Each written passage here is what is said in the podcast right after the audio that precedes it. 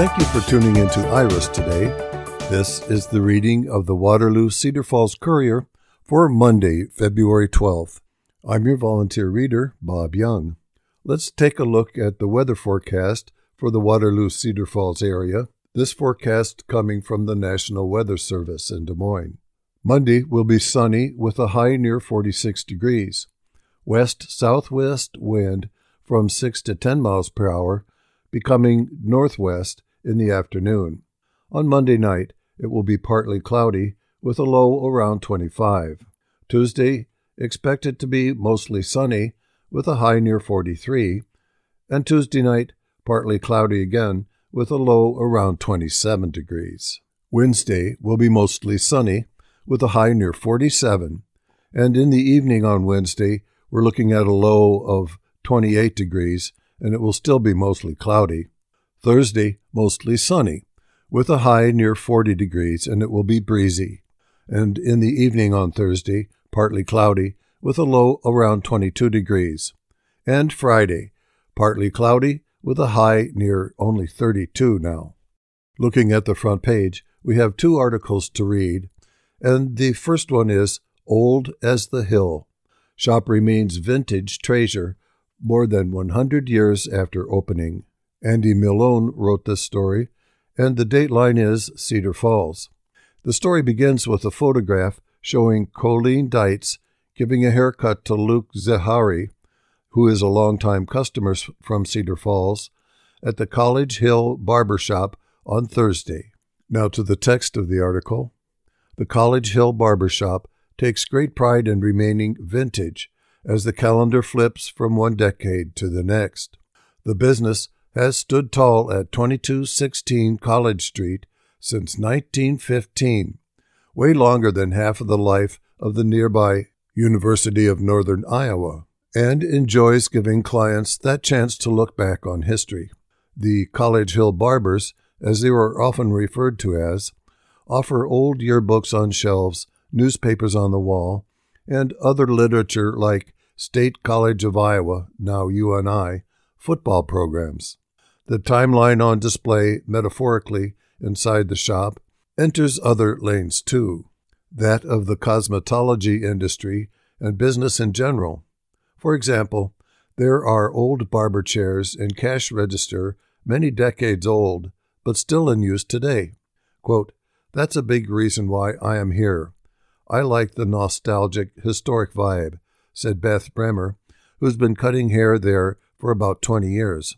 Quote, we're not cookie cutter, unquote. Businesses have come and gone on College Hill, but not the familiar barbers on the eastern side of the business district. A lot of people will remember their immediate neighbors, formerly to the north and south, the other place, and Sub City. That was the lineup for 17 years before Sub City moved a little farther up the hill, and most recently, the OP closed and opened a new uh, location on Main Street. Quote, they were great neighbors, said Joe D. Neptune, owner of Sub City on College Hill. We were kind of like the icons on the hill. At least, that's how we felt for several years. Us and Suds Bar. Someone could enjoy a sandwich or a pizza right before or after getting their hair trimmed. There'd always been a lot offered for you and I and the greater community, Competition existed, too, in the hair industry, but it never knocked the College Hill barbers down on the mat. Quote, Cost Cutters came in at one point and was supposed to run us out of business when it opened on the hill. But they closed, and we're still open, said Colleen Dietz, who'd until recently owned the shop. She'd taken the reins with Jan Stonewall, her business partner, for a short while in 1983 from the late Merle Anderson and Nate Reed. Dietz has cut hair there at the barber shop since 1978. Reed and Anderson had taken over ownership in the 1940s from Clyde Lewis, who founded the shop in the early 1900s, though at a different spot on the hill between 20th and 21st Streets. Dietz sold the building and business to Heath Wilkin in December. He will operate his business Cedar Falls laser engraving out the back after previously running it from home. With new owners, worries of extreme change sometimes come, but that's never going to happen with Wilkin. Quote, After I found out about the business and history, I knew I wasn't going to change any of that, he said. I don't want any of the stuff to be lost. Unquote. Quote, the hill's gone a little downhill, but it's not going anywhere, he added. I remember when, 25 or 30 years ago, Main Street went through a similar phase. The traffic is still here, and I have confidence that College Hill will shine again. It's still the place to eat, get entertainment, and get a haircut. Unquote. For those who walk inside the shop this month, there is some work underway, but rest assured, it's a small bathroom and office renovation project, nothing major. The shop has another small change coming soon, as another professional gets to join the team and would make it three haircutters total. It has two more of the brown hydroelectric Belmont barber chairs from the 1960s available for rent for anyone looking for a place to cut hair. After getting their hair cut, clients check out the old National Cash Register that is even older than the chairs. Quote, that was like the apple of technology back then, said Wilkin of the Register, as oldies music on KCFI 1250 AM played in the background. Upon stepping inside, clients will see that examples of vintage pride are practically endless. Various old portraits on the wall above the haircutting stations show former workers and shop owners trimming. Quote, you can look at the ties and know what year it is, said Bremer. There's still an old rotary phone, without the rotary. It's no longer in use. But approximately six years ago, a barber was able to receive a call on one of several in the shop. They weren't able to dial out. That's because the shop had a payphone. Quote, it was straight out of Andy Griffith from the 60s, said Dietz. You used to have people who would talk on the phone and clog up the lines. Unquote. Dietz keeps business records from decades ago, too.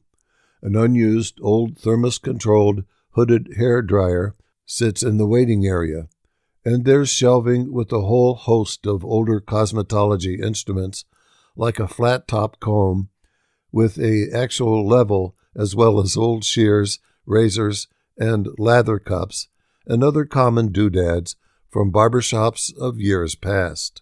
Dietz cuts hair in the first chair nearest the big storefront window, maybe 12 feet on the diagonal facing College Street.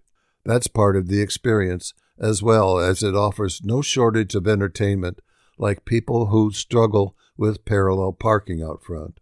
Quote, that window is like a big TV, Wilkins said. There's always something going on outside.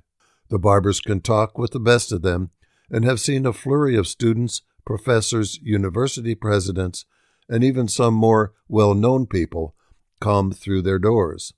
Quote, Mitt Romney's son came in here when his father was giving a speech, and Greg McDermott from Creighton, and Kurt Warner, too, Dietz said.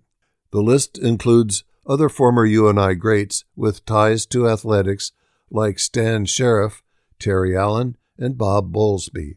At the end of the day, Dietz looks back and knows her old bosses would be proud to see the place still up and running. She originally got to know one of them, Anderson, while waitressing at a Maid-Rite that was across the street from the shop. He was the one who suggested she go to the Waterloo School of Barber Styling, now Salon Professional Academy at College Square Mall. Quote, I thought I'd try it. It wasn't like some big dream or anything, but it sounded cool and seemed interesting. I think Merle would appreciate that I've stuck with it, Dietz said. That's why it's great that we got going with Heath coming in. Unquote. People like how the College Hill barbers, as they've known on the building and commonly over the phone and in conversation, are good at what they do and how they find fair value in their services. They talk with the professionals who love what they do about anything from sports to travel stories and get to know them on a first name basis. Quote, You meet a lot of great and really nice people, said Dietz. You get to know their families and I've been doing this long enough that I know three generations. Yes, I get grandchildren now. I've been here that long. One customer is Brett Ford. It's simple for him as to why he gets his hair cut there. He's found the service reliable, convenient, and dependable the last three to five years. Quote, I come because I get a good haircut, he said while getting a trim from Bremer. Every four or five weeks, I get one scheduled. They're always flexible when something comes up and have no problem rescheduling. I get the same haircut, and she remembers what to do with the hair, the beard, eyebrows, and ear hair. Unquote. Another is Julie Huffman Klinkowitz, the collections manager and curator for the Cedar Falls Historical Society, has trusted getting her hair cut there for at least 20 years. Quote, I believe you are the best barber in Cedar Falls, she said about Dietz. She loves her for honoring requests like wanting shorter hair and not wanting to use over the top hair products. Quote, I've been coming here for a long time after I had been going to Waterloo. My dad was coming here. It's close by and easy to get to, she said. Kaufman Klinkowitz said another reason she comes is the people and the atmosphere. Quote, Our local barber shops are really important. Having those familiar barber shops and grocery stores, those traditional businesses, are really valuable. Quote, but new businesses are good too, she added. Look at the Nook bookstore downtown. There has to be that balance. Unquote. Rival bills in legislature aim to cap or freeze tuition costs. Story written by Tom Barton of the Courier's Des Moines Bureau. Dateline Des Moines. To freeze or to cap. Iowa lawmakers have introduced competing proposals aimed at addressing the increasing cost of attending college at the state's public universities. Iowa House Democrats on Wednesday filed a bill that would freeze tuition at Iowa's three public universities for in state undergraduate students starting in the 2024 25 school year. House Republicans, meanwhile, have proposed capping annual increases in tuition and mandatory fees at 3% for baccalaureate degrees at the University of Iowa, Iowa State University, and the University of Northern Iowa. The Democrats' proposal, House File 2352, would freeze tuition and fees for incoming in state freshmen, undergraduates, for all four years as they pursue a baccalaureate degree. Tuition and fees could increase for the next freshman class but would also be frozen at that level for four years. The tuition freeze would not apply to out of state or graduate students. For too many Iowa families, the rising costs of higher education are forcing students to take on more debt and leave Iowa for higher wages, said Representative Adam Zabner, an Iowa City Democrat and a sponsor of the bill. Quote, Today, there are 433,000 Iowans with student loan debt that averages over $30,000, Zabner said. And last year, there were 41,300 Iowa residents at the University of Iowa, Iowa State, and University of Northern Iowa. Unquote. At the University of Iowa, Iowa State University, and the University of Northern Iowa, in state tuition and fees ranged between $9,700 and nearly $11,000 for the 23 24 school year, an increase of about 3.5% from last year. Some specialized degree programs saw higher rate hikes, as did out of state students at Iowa State. Zabner noted undergraduate tuition and fees at the University of Iowa have increased sevenfold in the last two decades from 1,453 in 2000, the year after he was born, to more than $10,000 today. Quote, That's too much. That's hard for families to work out, Zabner said. Lawmakers last year denied the universities any general education increase and instead provided an additional $7.1 million tied to specific programs across the campuses. Iowa Governor Kim Reynolds has proposed an additional $12.3 million, a 2.5% increase, for each of Iowa's public universities for the upcoming budget year. That's well below the roughly $40 million overall increase requested by the Board of Regents in university funding. The Regents had sought $14.8 million more in general education support, in addition to special requests by each campus, with both the UI and ISU getting $4.5 million increases and UNI getting $5.8 million hike. The UNI increase would have allowed it to keep tuition flat next year.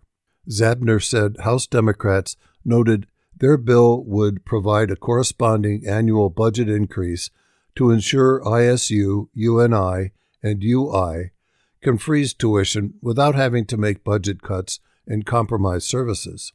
Quote, we don't want to put them on the hook for cutting or capping tuition and not having the resources they need, House Minority Leader Jennifer Konfrst, a Democrat from Windsor Heights, told reporters.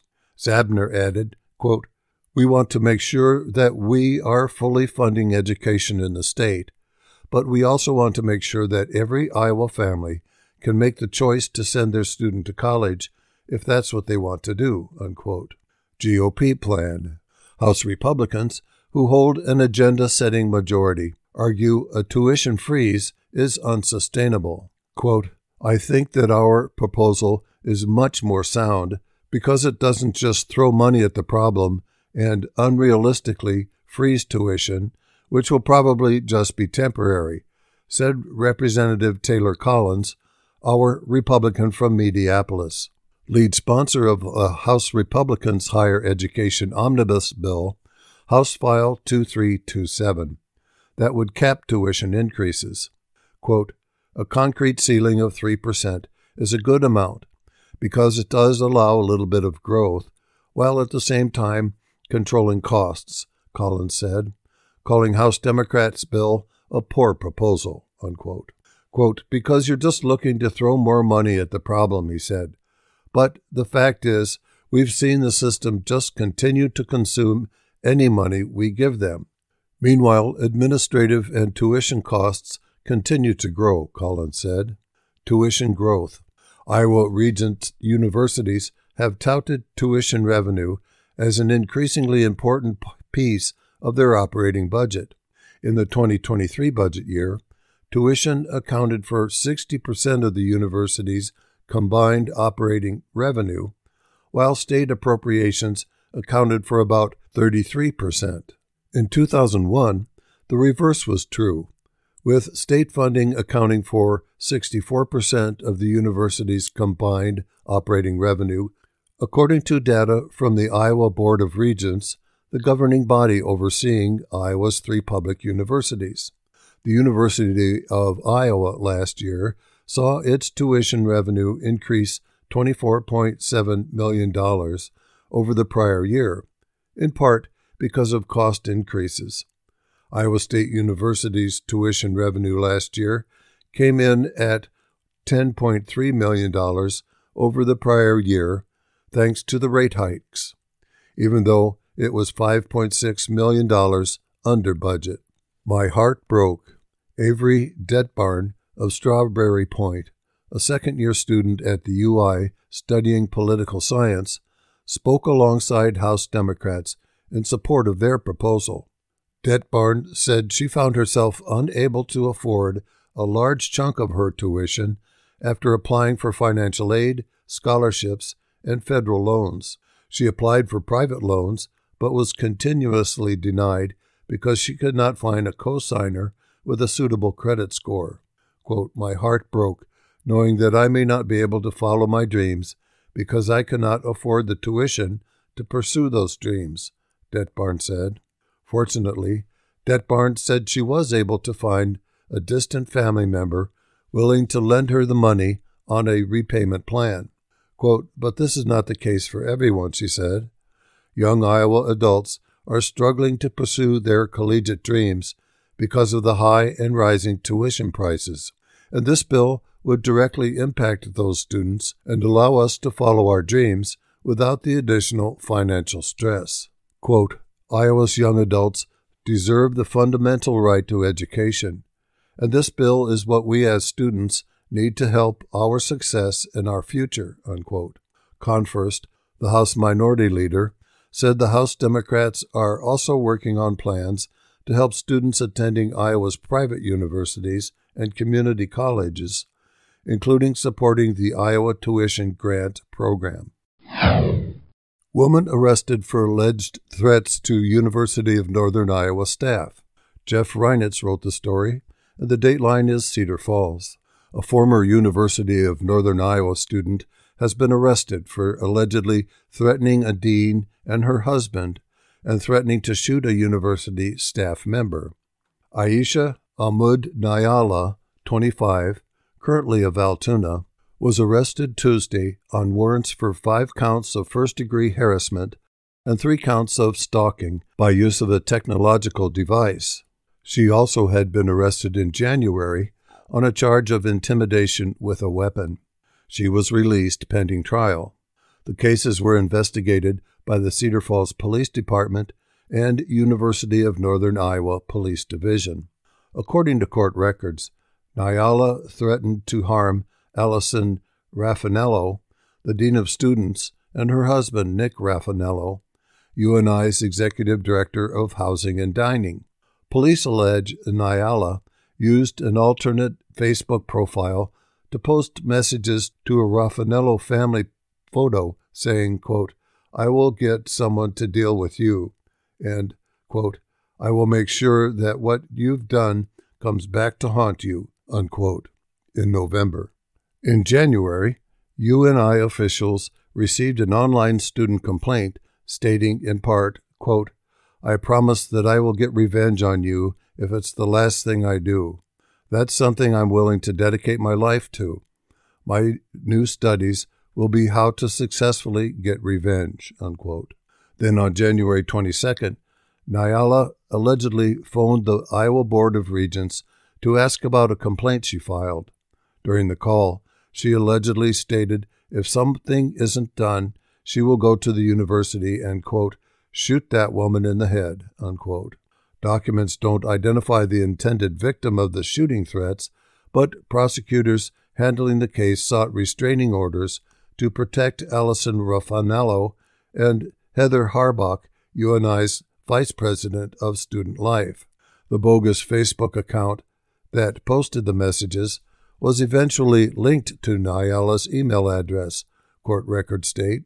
Investigators also used the IP address on the January student complaint to trace the message to Nyala's home address, according to court records.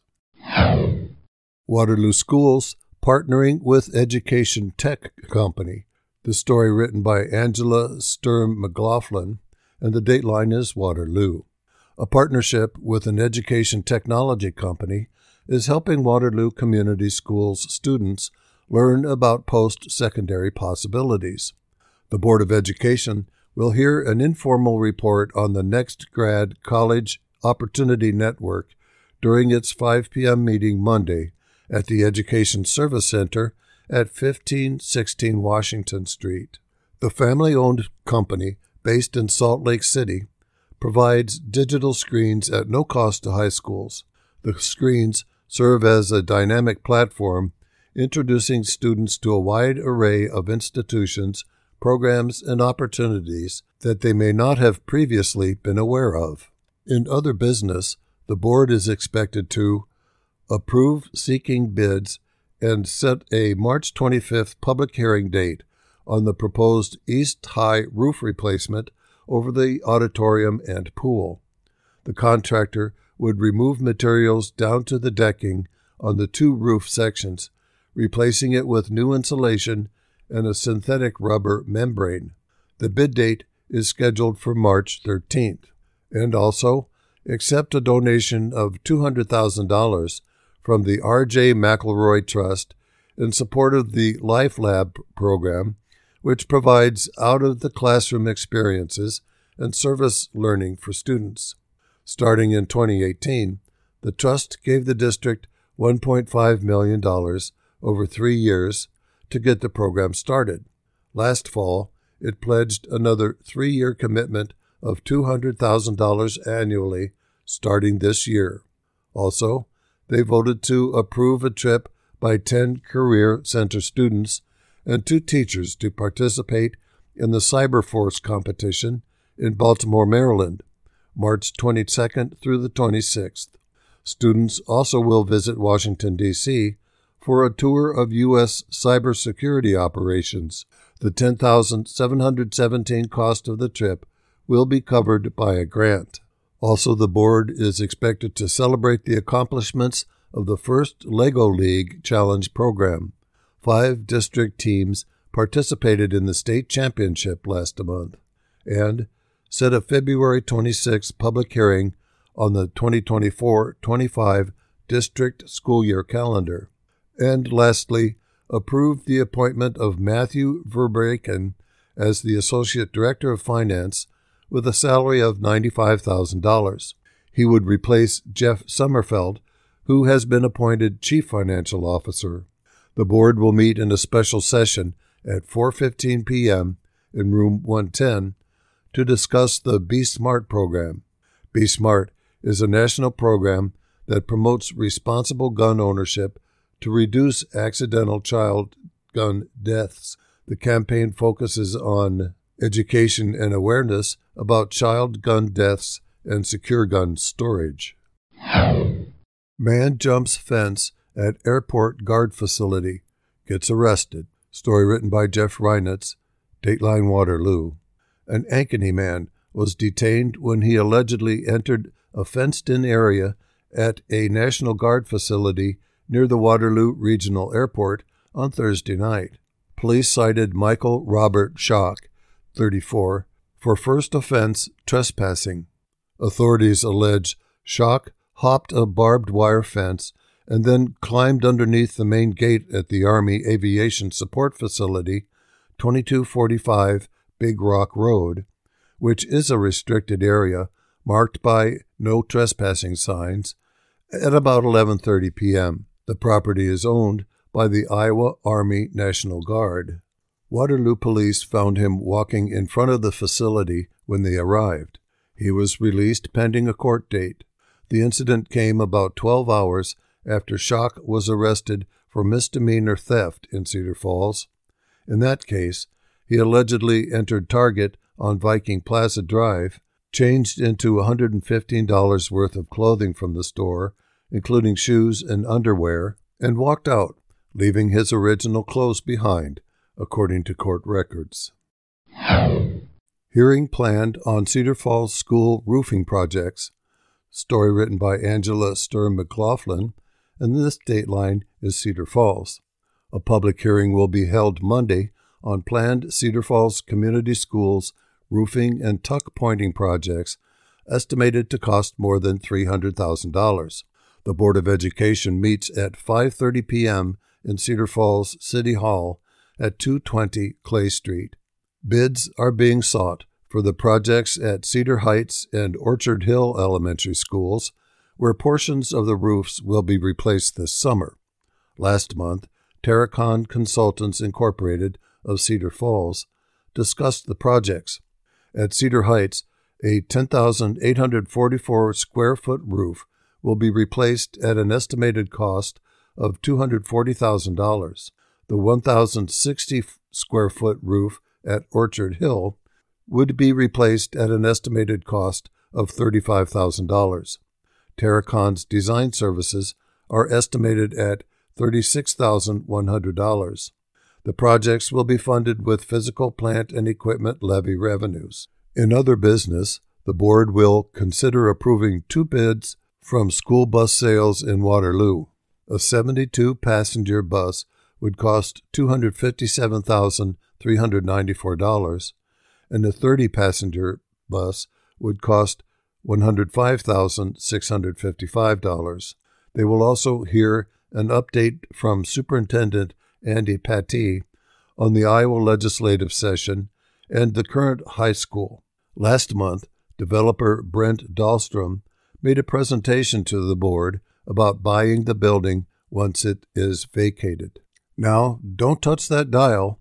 We just want to take a moment to remind you that you're listening to the reading of the Waterloo Cedar Falls Courier for Monday, February 12th on IRIS, that's I R I S, the Iowa Radio Reading Information Service for the blind and the print handicapped.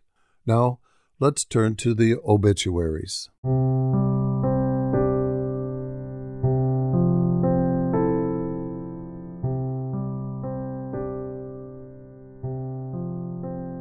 Marilyn Lee Fremont Hanson was born to Everett Thomas and Martha Westring Fremont in Waterloo, Iowa.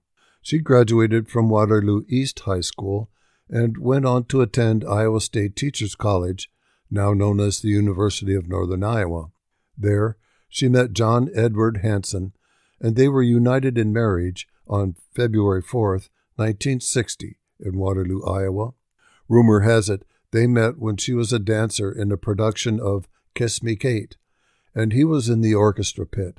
Marilyn loved all English classes while attending college, particularly English literature.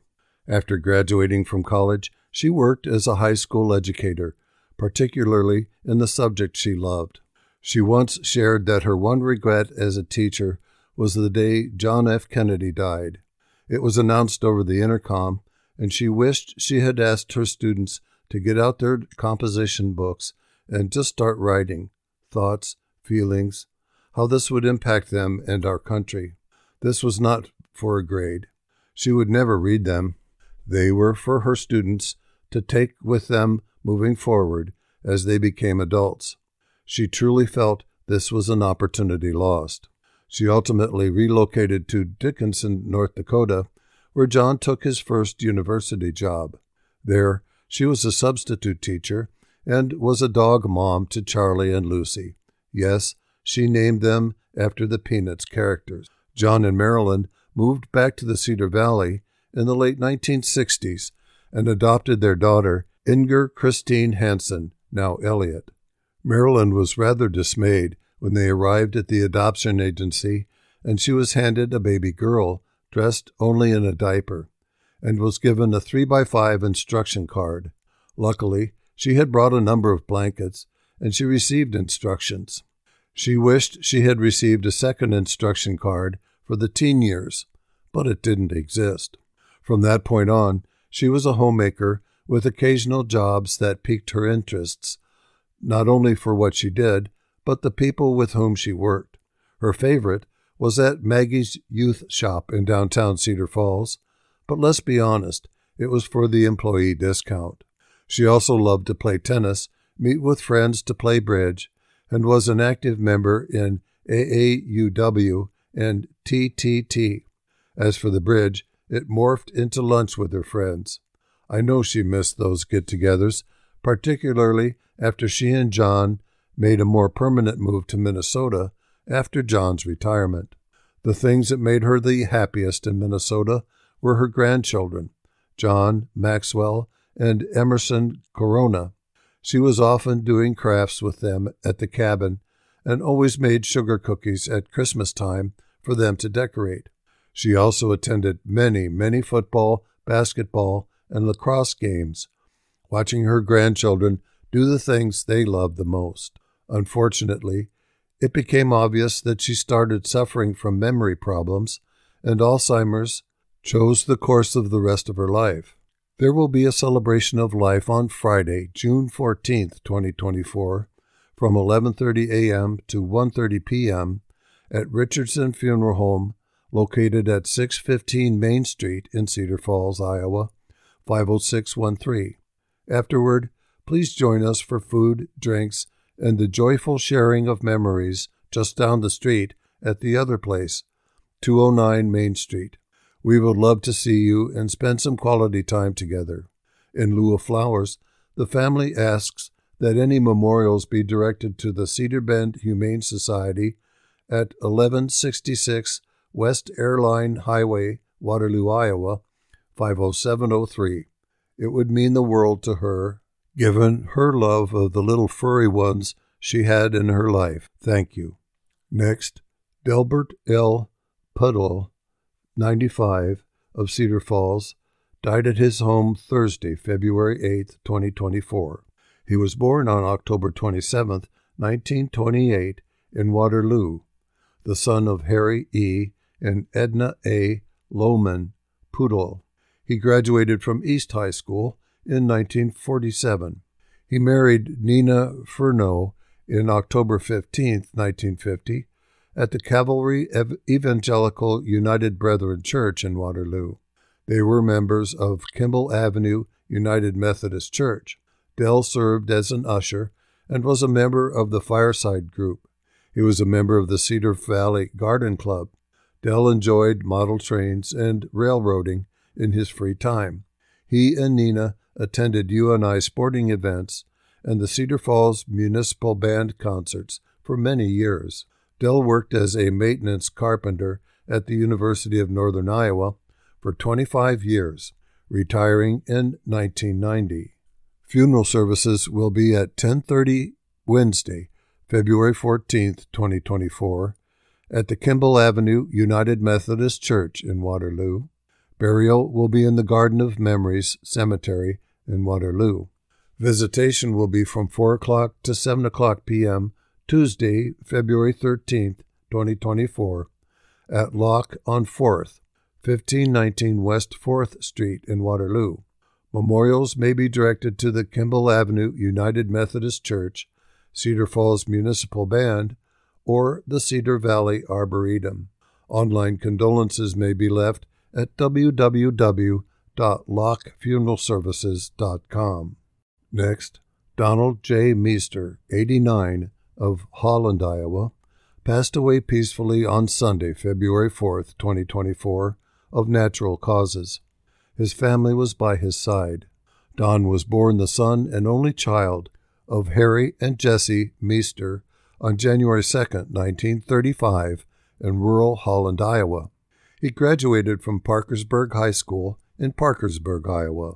Don met the love of his life, Mary Lou Ahrens, while she was working for Van Eman and Mueller, attorneys in Parkersburg. On September 21, 1962, the couple were united in marriage at First Congregational Church in Parkersburg.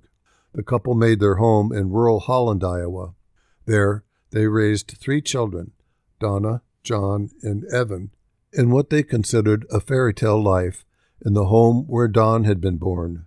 When Mary Lou fell ill in 2020, they moved to Omaha, Nebraska, but never lost their ties to Dutch Valley Farms, which would always be home.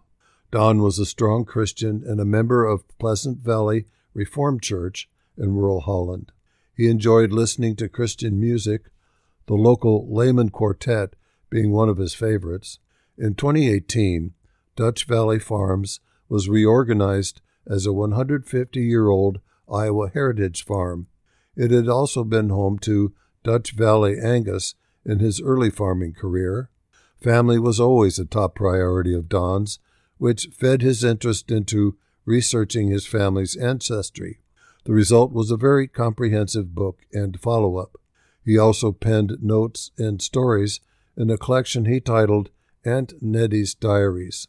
Don loved all sports because of his daughter's affiliation with the University of Alabama. He spent many winters in Tuscaloosa and became a huge Alabama football fan, traveling as a guest of the president to many playoff and championship games. The Parkersburg Lions Club provided Don the opportunity to be active in his community. He served as the president of this organization and was recognized as Lion of the Year. Don was very talented woodworker and made the majority of wood furnishings in their house, many made from trees on the farm. He later specialized in smaller items and was known for his beautiful pen making. He loved sharing his craft and recently sold many of his creations at the independent living facility where he lived. He was proud to contribute all proceeds almost $2,000, to St. Jude's Children's Hospital. He became known as the man who does woodworking or the man who wears car shirts at his place of residence. He was proud to wear his collection of shirts printed with vintage cars or farmall tractors. He enjoyed the many car trips the family took, and in later years with Mary Lou, having visited almost every state in the Union, as well as Caribbean cruises with family. Papa Don treasured his visits with his grandchildren, Blake and Bailey, with whom he enjoyed eating ice cream. A visitation for Don will be on February 18, 2024, from 4 o'clock to 7 o'clock p.m. at Abel's Funeral and Cremation Service in Grundy Center, Iowa. The funeral service will be February 19th at 10:30 a.m. at Pleasant Valley Reformed Church in rural Holland, Iowa. Following a brief reception after the service, Don will be laid to rest at Rose Hill Cemetery in Grundy Center, Iowa, exactly two years after Mary Lou. Memorials may be directed to Lakeview Camp in Pella, Iowa, or directly to the family. Next is Ferdinand E., known as Bud, Henze, age 90, and he passed away on Wednesday, February 7th, in Aplington, Iowa. Bud was born on August 15, 1933, the son of Ferdinand L. and Augusta Asher Henze. He was a member of the American Lutheran Church in Grundy Center, Iowa. Bud was baptized on October 3, 1933, at the Salem Lutheran Church. He graduated from the eighth grade in 1948 from Colfax Number One School. On March 20, 1948, he was champion speller of the Des Moines Register Spelling Bee. Bud graduated from Grundy Center High School in May of 1952. He served in the United States Army for two years. Bud married Gloria Thessing at the Lutheran Church in Reinbeck, Iowa. They were married for 50 years before her passing in 2019. Bud was a lifetime farmer. His hobbies included hunting, fishing, and looking for good restaurants. For more information, please go to Engilcus Abel's Funeral Home's website. Next, we have two death notices. Tamara K. Baker, 63 of Cedar Falls. She died on Tuesday, February 6, 2024, at Unity Point Health Allen Hospital. Private graveside services at Cedar Valley Memorial Gardens. Arrangements by Richardson Funeral Service. Next, Mark H. Sawyer, May 20th, 1949 to December 21st, 2023. Mark H. Sawyer, 74 of Waterloo, Iowa, passed away on December 21st, 2023, peacefully at Allen Hospital. Mark was born on May 20th, 1949, in Waterloo, Iowa. He married Jan Sawyer on October 4th, 1986. A celebration of life will be announced at a later date, and memorials may be directed to the family. Next, Beth Mary Ann Lovejoy, 94, of Waverly, died on Wednesday, February 7, 2024, at the Bartels Lutheran Retirement Community in Waverly. Having survived all her siblings, she has now reunited with them again in heaven. Beth was born January 12, 1930, on the family farm outside of Tripoli. She graduated from Tripoli High School. On November 16, 1952, she was united in marriage to Keith Lovejoy at Trinity United Methodist Church in Waverly. To this union, two daughters were born, Terry and Barb. Beth worked at Rath Packing in Waterloo and Lutheran Mutual, TruStage, in Waverly. In addition, she was an active and loving homemaker. Beth was a long-time faithful member of Trinity United Methodist Church, where she served in the Trinity Women's Circle and Trinity Quilters. She was an avid walker and enjoyed being a part of the Wartburg Walk and Talk group. Beth served as a leader for Waverly Girls and Girl Scouts, where she was the service unit chair. She was active with the Waverly Hospital Auxiliary, American Legion Auxiliary, Iowa Rose Society, and the Garden Club. Funeral services for Beth will be held at 2 o'clock p.m. on Monday, February 12th, at the Trinity United Methodist Church in Waverly, with burial to follow in the Harlington Cemetery. Her visitation will be held from 12 o'clock until the time of service at the church on Monday. Memorial contributions may be directed to Ira Sturtevant House, Incorporated, and Alzheimer's Association, Iowa chapter. Online condolences may be left at kaisercorson.com. Kaiser Corson Funeral Home in Waverly is in charge of arrangements for Beth, and their phone number is area code 319 352 1187. Next, James Bernard Elliott, 96, of Cedar Falls, was united with his wife of 73 years, Laurel, his parents, and eight siblings in heaven on Tuesday, January 30th, 2024. He was a beloved father to Jim, Steve, and Kevin, grandfather to eight, and great grandfather to 20. Jim will remain in the hearts of his family forever. A memorial service for Jim will be at 11 o'clock a.m. on Saturday, February 17th, with visitation one hour prior at Dahl Van Hoof Schoof Funeral Home. Burial at a later date at Hillside Cemetery of Cedar Falls. Rather than flowers, Jim wished for memorials to go to Ronald McDonald House of Iowa City or to the American Legion Post 138 of Waterloo.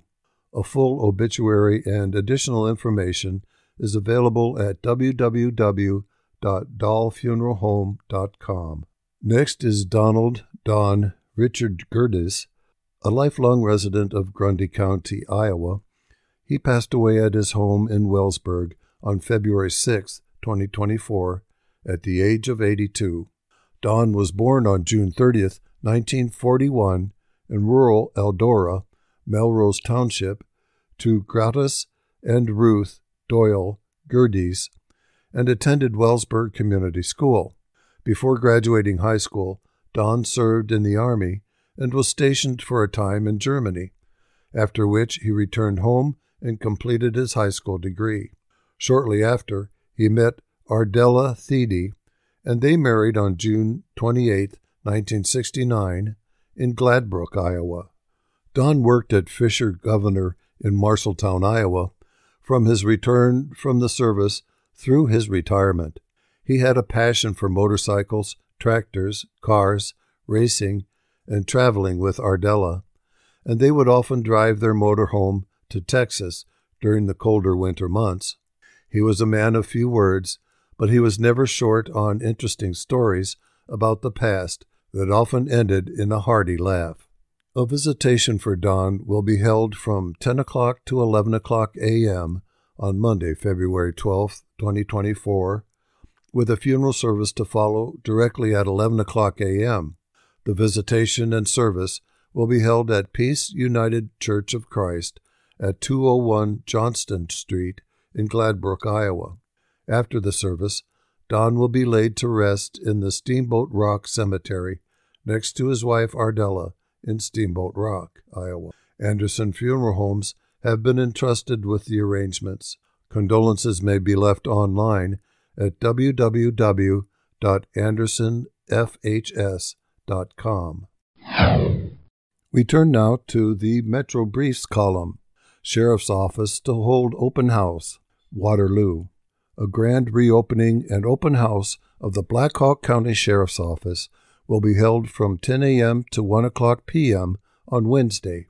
After months of demolition and renovation of the front lobby and administrative office area, the office is fully reopened for business.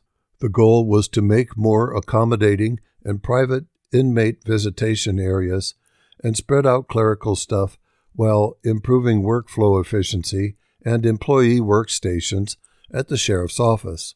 Anyone attending the open house can meet K9 Mary, the new community engagement and crisis response canine who was officially sworn into service in January.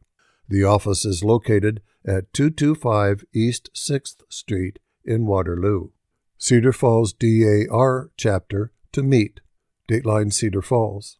The Cedar Falls chapter of the Daughters of the American Revolution will meet at 9:30 a.m. February 17th at the First United Methodist Church at 718 Clay Street. The program will honor six seniors from area high schools Cedar Falls, Dike New Hartford, Hudson, Union, Valley Lutheran, and West Waterloo. These students will be presented with the Good Citizens Award certificate and pin.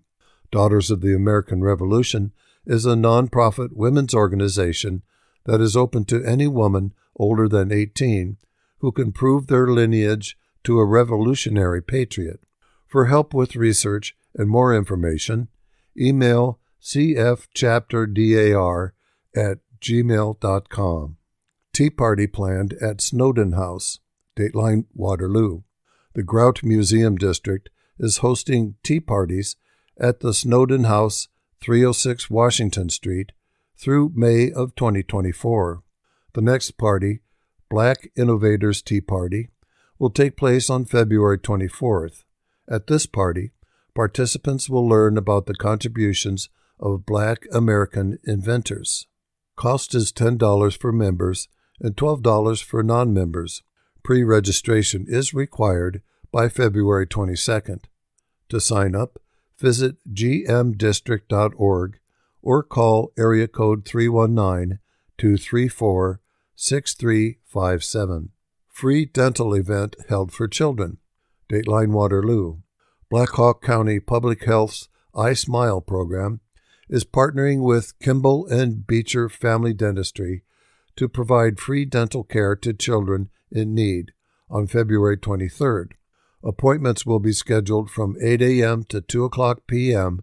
at the 4015 Hurst Drive. The Give Kids a Smile in the Cedar Valley Day provides free dental services to children ages 1 to 13. Services include oral exams, x rays, preventive care such as cleaning, fluoride, and sealants, as well as restorative care such as fillings. Children must be registered in advance and parental permission received to receive services. If transportation to the event is an issue, Medicaid patients are advised to contact the member service phone number on the back of their Iowa Medicaid card to schedule a ride. Scheduling must be done at least three days prior to the appointment day. To sign up, call Kimball and Beecher Family Dentistry at area code 319 235 6287 to schedule an appointment.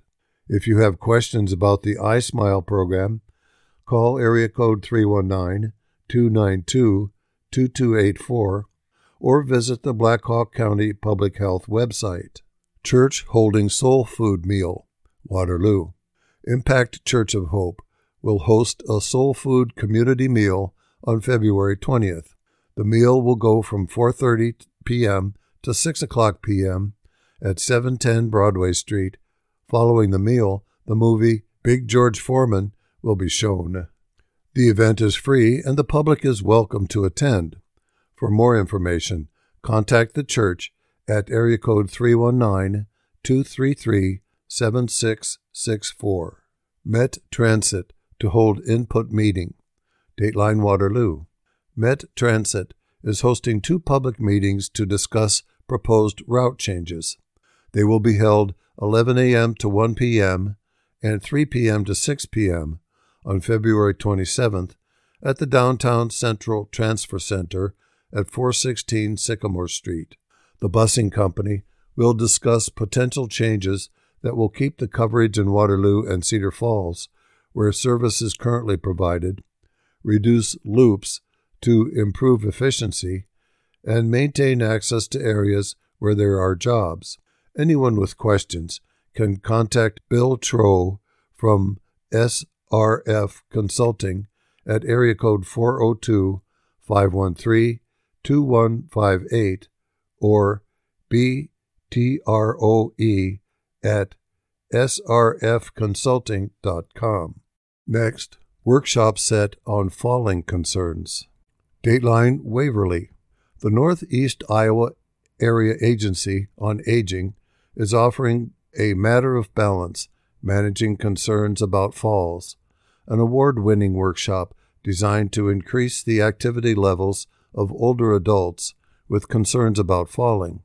Workshop sessions will be held from 9 to 11 a.m. Thursdays, March 7th through April 25th at the Waverly Senior Center, 506 East Bremer Avenue.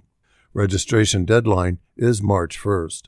Participants will learn to promote exercise to increase strength and balance, set realistic goals for increasing activity, improve the environment to reduce fall risk factors, and view falls and fear of falling as controllable. Prior registration is required by contacting Elise Bovey at area code 319 874 6892 or ebovy at nei3a.org. Space is limited. Each participant will receive a detailed training manual. There is a suggested contribution of $20 to cover the cost of the materials. Bill would define man and woman. Iowa Republican lawmakers advanced a bill this week that would define man and woman in state law and require transgender Iowans to note both their pre and post transition genders on some legal documents. Activists stomped, shouted, and chanted outside a committee room Tuesday in vehement opposition to the proposal by Iowa Governor Kim Reynolds that they say would erase transgender Iowans from the state code. And now, listeners, that's going to do it for today's reading of the Waterloo Cedar Falls Courier for Monday, February 12th. I'm your volunteer reader, Bob Young. Remember that you can listen to a recording of this reading of the Courier or of the other newspapers around the state that we read. Just visit our website, iowaradioreading.org, at any time. And we want to thank you for listening to your IRIS, Iowa's first and only radio reading service.